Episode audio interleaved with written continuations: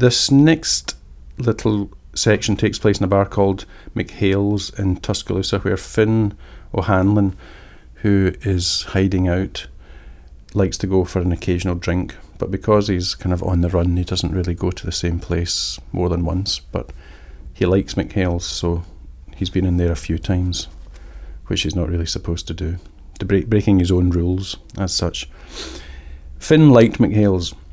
He never went to the same bar on a regular basis and usually only ever stayed for one drink, two at the very most, but he was getting lax. The years spent looking over his shoulder were starting to give him a neck ache. There was a lot to be said for familiarity. It was much easier to spot something out of place. That's why Finn had broken his own rules and been to McHale's a few times. It smelled of stale alcohol and had a perpetual haze of cigarette smoke, a boon to a reformed smoker like himself. The red leatherette booths were cracked at the edges, and the long, curving bar top looked like it had been covered in red formica sometime in the early fifties.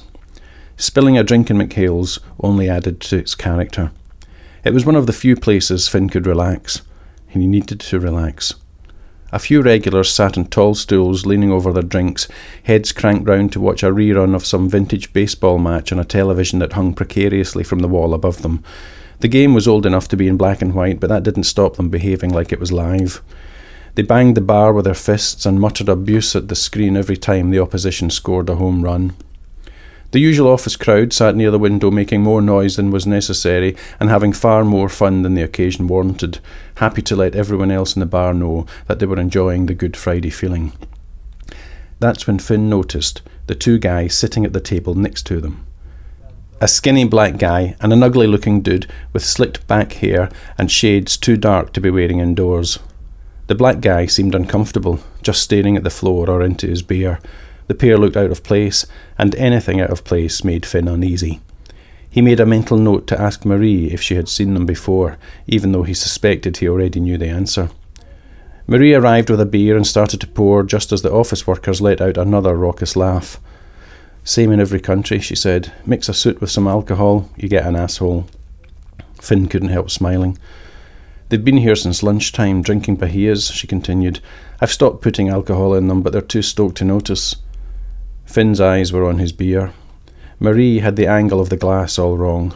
Before he could stop her, a large frothy head had formed, leaving just an inch of golden liquid at the bottom. You live in Cottondale? This one's on me, she said, looking at Finn like she felt sorry for him.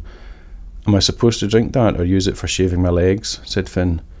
Marie laughed out loud. Sorry, the college I graduated from didn't teach life skills. I'll bring you a newspaper to read while it settles down. I'll bring you two. Looks like it might take a while she continued. No razors either, I'm afraid. But if you're contemplating suicide, we've a shotgun behind the bar. It'd be messier, but it'd be a lot quicker. It's just an itchy beard. Oh, sure. Well, if you change your mind, let me know and I'll stick a couple in the barrel.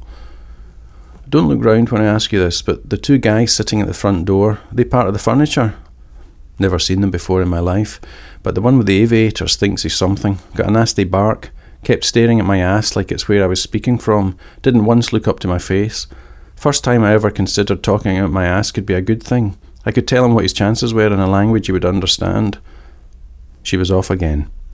Finn followed her shapely tanned legs as she headed towards the office workers' table with a tray full of impotent happy hour cocktails. In a way, he could hardly blame the guy in the aviators for staring too. Finn watched the black guy stand up and shuffle out of the bar, the other guy stayed behind, leaning back in his seat, giving the office workers a sideways glance.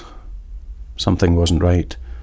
Finn tilted the glass slightly and poured in some more beer and waited patiently as the cool golden rivulets ran down the inside, pulling some of the froth with it.